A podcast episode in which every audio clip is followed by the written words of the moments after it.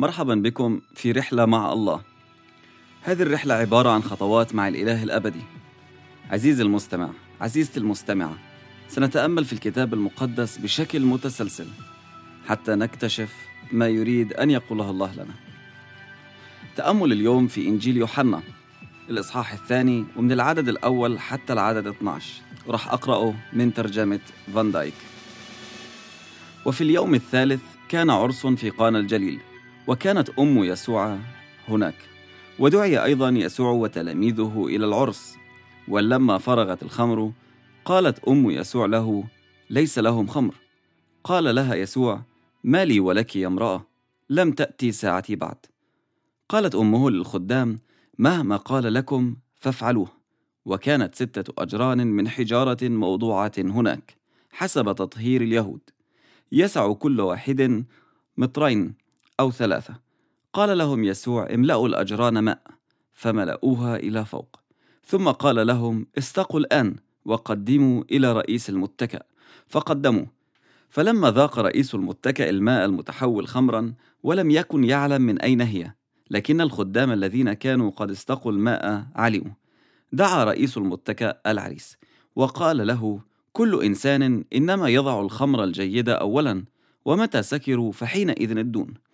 أما أنت فقد أبقيت الخمر الجيدة إلى الآن. هذه بداية الآيات فعلها يسوع في قانا الجليل وأظهر مجده فآمن به تلاميذه. وبعد هذا انحدر إلى كفر ناحوم هو وأمه وإخوته وتلاميذه وأقاموا هناك أياما ليست كثيرة. وأنا بقرأ وفي اليوم الثالث. حسيت أنه الرب يسوع مش بيضيع وقت أبدا. اليوم الأول تبعوا أندراوس والتلميذ الثاني ليوحنا المعمدان. واليوم الثاني دعا في لبس اللي بدوره دعا نثنائيل. وفي اليوم الثالث في قانا الجليل في عرس. يسوع ما بيضيع وقت. كان معزوم على عرس في قانا اللي بتبعد 6 كيلو متر عن الناصرة مريم العذراء كانت هناك وتلاميذه كمان. وعلى الأغلب العرس لأحد أقارب مريم. البعض بيفكر إنه لو أنا عشت مع ربنا وأصبحت تلميذ للمسيح فلازم أعيش منعزل عن كل الناس وما في مكان أبدا للفرح بحياتي. لازم أكون كل الوقت بقرأ كتاب وبصلي وجدي مثل ما يكون كل ما قربت من ربنا أكتر كل ما ازدادت صرامتي. أصير مكتئب. الكشرة بتملى وجهي. أنا متأكد إنك أنت استغربت إنه يسوع أخذ تلاميذه العرس وما أخذهم وراح فيهم للصحراء أو لمكان حتى يصلوا. الله بيحب إنه يكون معنا ويفرح معنا وهذا اللي بيوريه يسوع في النص إنه هو بيحب إنه يتواجد ما بين الناس. مين قال إنه الله ما بيحب الفرح أو ما بيحب لنا السعادة؟ أول معجزة عملها يسوع كانت في عرس حتى يوري قديش هو بيحب الناس وبيحب الروابط الأسرية. ومش بس هيك لكن كمان بيكرم الزواج. يسوع كان بيعيش حياة طبيعية متوازنة. هون بنشوفه في عرس وفي أماكن تانية بنشوفه بيروح احتفالات وأعياد. المسيح بيحب الناس وبيحب يكون معاهم بيفرح وبينبسط معهم. فالمسيح ما كان غريب عن حياتنا لا هو جزء من الطبيعة اللي أخذها أنه يعيش مثلنا. هو أجا إلى عالمنا حتى يقابلنا إحنا البشر وإحنا موجودين في كل مكان. في الأفراح في الحفلات في المطاعم في الشوارع في أماكن العبادة في كل مكان. فهو جاء حتى يقابلنا في هذه الأماكن. وجاهز إنه يقابلك أنت كمان وين ما كنت. العرس عند اليهود بيستمر لمدة سبع أيام وفي اليوم السابع بيعقد القرآن.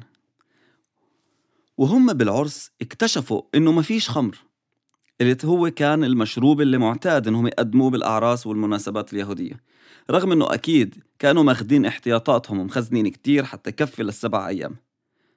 للأسف مرات كتير بيصير معنا هيك. بيصير عنا احتياج رغم كل الاحتياطات اللي إحنا أخذناها رغم إن إحنا خططنا إنه اللي إحنا موجود عنا بيكفينا حتى ما نحتاج حدا تاني لكن بيصير معنا إنه فجأة خلص. ما عناش اللي بيكفينا. إنه الأكل أو الشرب أو أي شيء بيعتبر جزء من الاحتفال يخلص في العرس هذا فضيحة. مخجل جدا لأهل العريس وللعريس. اللي أكيد رح يكون عليهم عار والناس تبتدي تحكي عليهم. زي مثل ما يخلص الأكل في العرس والناس لسه في بداية الأكل. أكيد فكروا بحلول كتير جدا. لكن مش مثل في أيامنا. ممكن في في أيامنا يروحوا لمول ولا يروحوا لمحل قريب يجيبوا الناقص لكن في وقتهم هذه الأشياء ما كانتش موجودة. لازم تكون متخزنة في موسمها. لكن مريم العذراء عرفت مين اللي بيعرف يحل هذه المشكلة. فراحت للمسيح وبتقول له يسوع هو ما ضل عندهم خمر. خلص. ممكن الواحد يفكر هو شو بده يعمل؟ لا هي كانت عارفة هو بس اللي موجود هون بيعرف يحل هذه المشكلة. بدون ما حدا ينتبه وينقذ أهل العريس. مش بس كمان هو بيقدر يحل هي كانت عارفة إنه قلبه من جوا ما بده إنه أهل العريس يوقعوا في إحراج.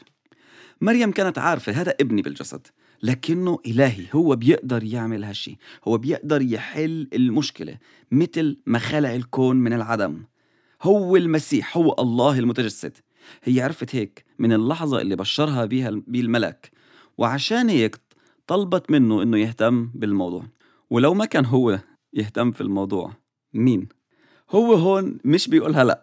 أنا ما بقدر أعمل هيك أو أنت بتتخيلي جاي تقولي لي أعمل هالشغلة هي كيف بدي أعملها؟ لأ.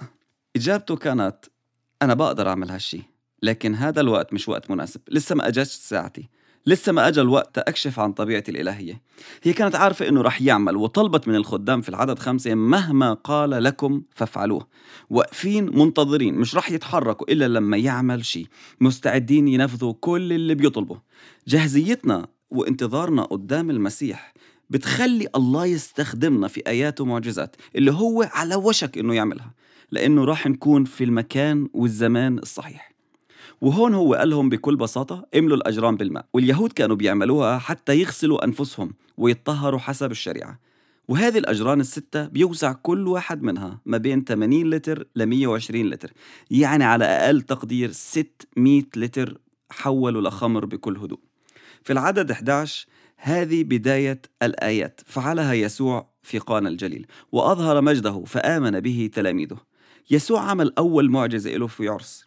حتى يوري أهمية الزواج. وعمل أول معجزة بتظهر قدرته وسلطانه على المادة بأنه يغير جوهر المادة. وبهذا العدد بيوري أنه هدف المسيح في هذه المعجزة أنه يؤمن به تلاميذه بعمق ووعي أكثر. عزيزي اللي أنت حاسس إنه لحياتك ما فيش معنى وأنت اللي حاسس إنه شو الهدف من حياتي؟ اللي فقدت الفرح من حياتك والخوف من المستقبل بيملاك. افرح وصدق إنه المسيح رح يحول المي اللي في الأجران الحجرية اللي بدون طعم ولون واللي ممكن قديمة لخمر اللي هو الرمز إنه يعطي طعم ومعنى وقوة وهدف لحياتك والفرح يكمل ومش رح تنفضح ما رح تنفضح. حتى لو حاسس إنه في كارثة جاية ما تقلق. حط ثقتك في المسيح إنه هذه الكارثة باسم يسوع رح تنتهي وإنه الله حيرسل الحل من عنده ويتدخل باسم يسوع. آمين.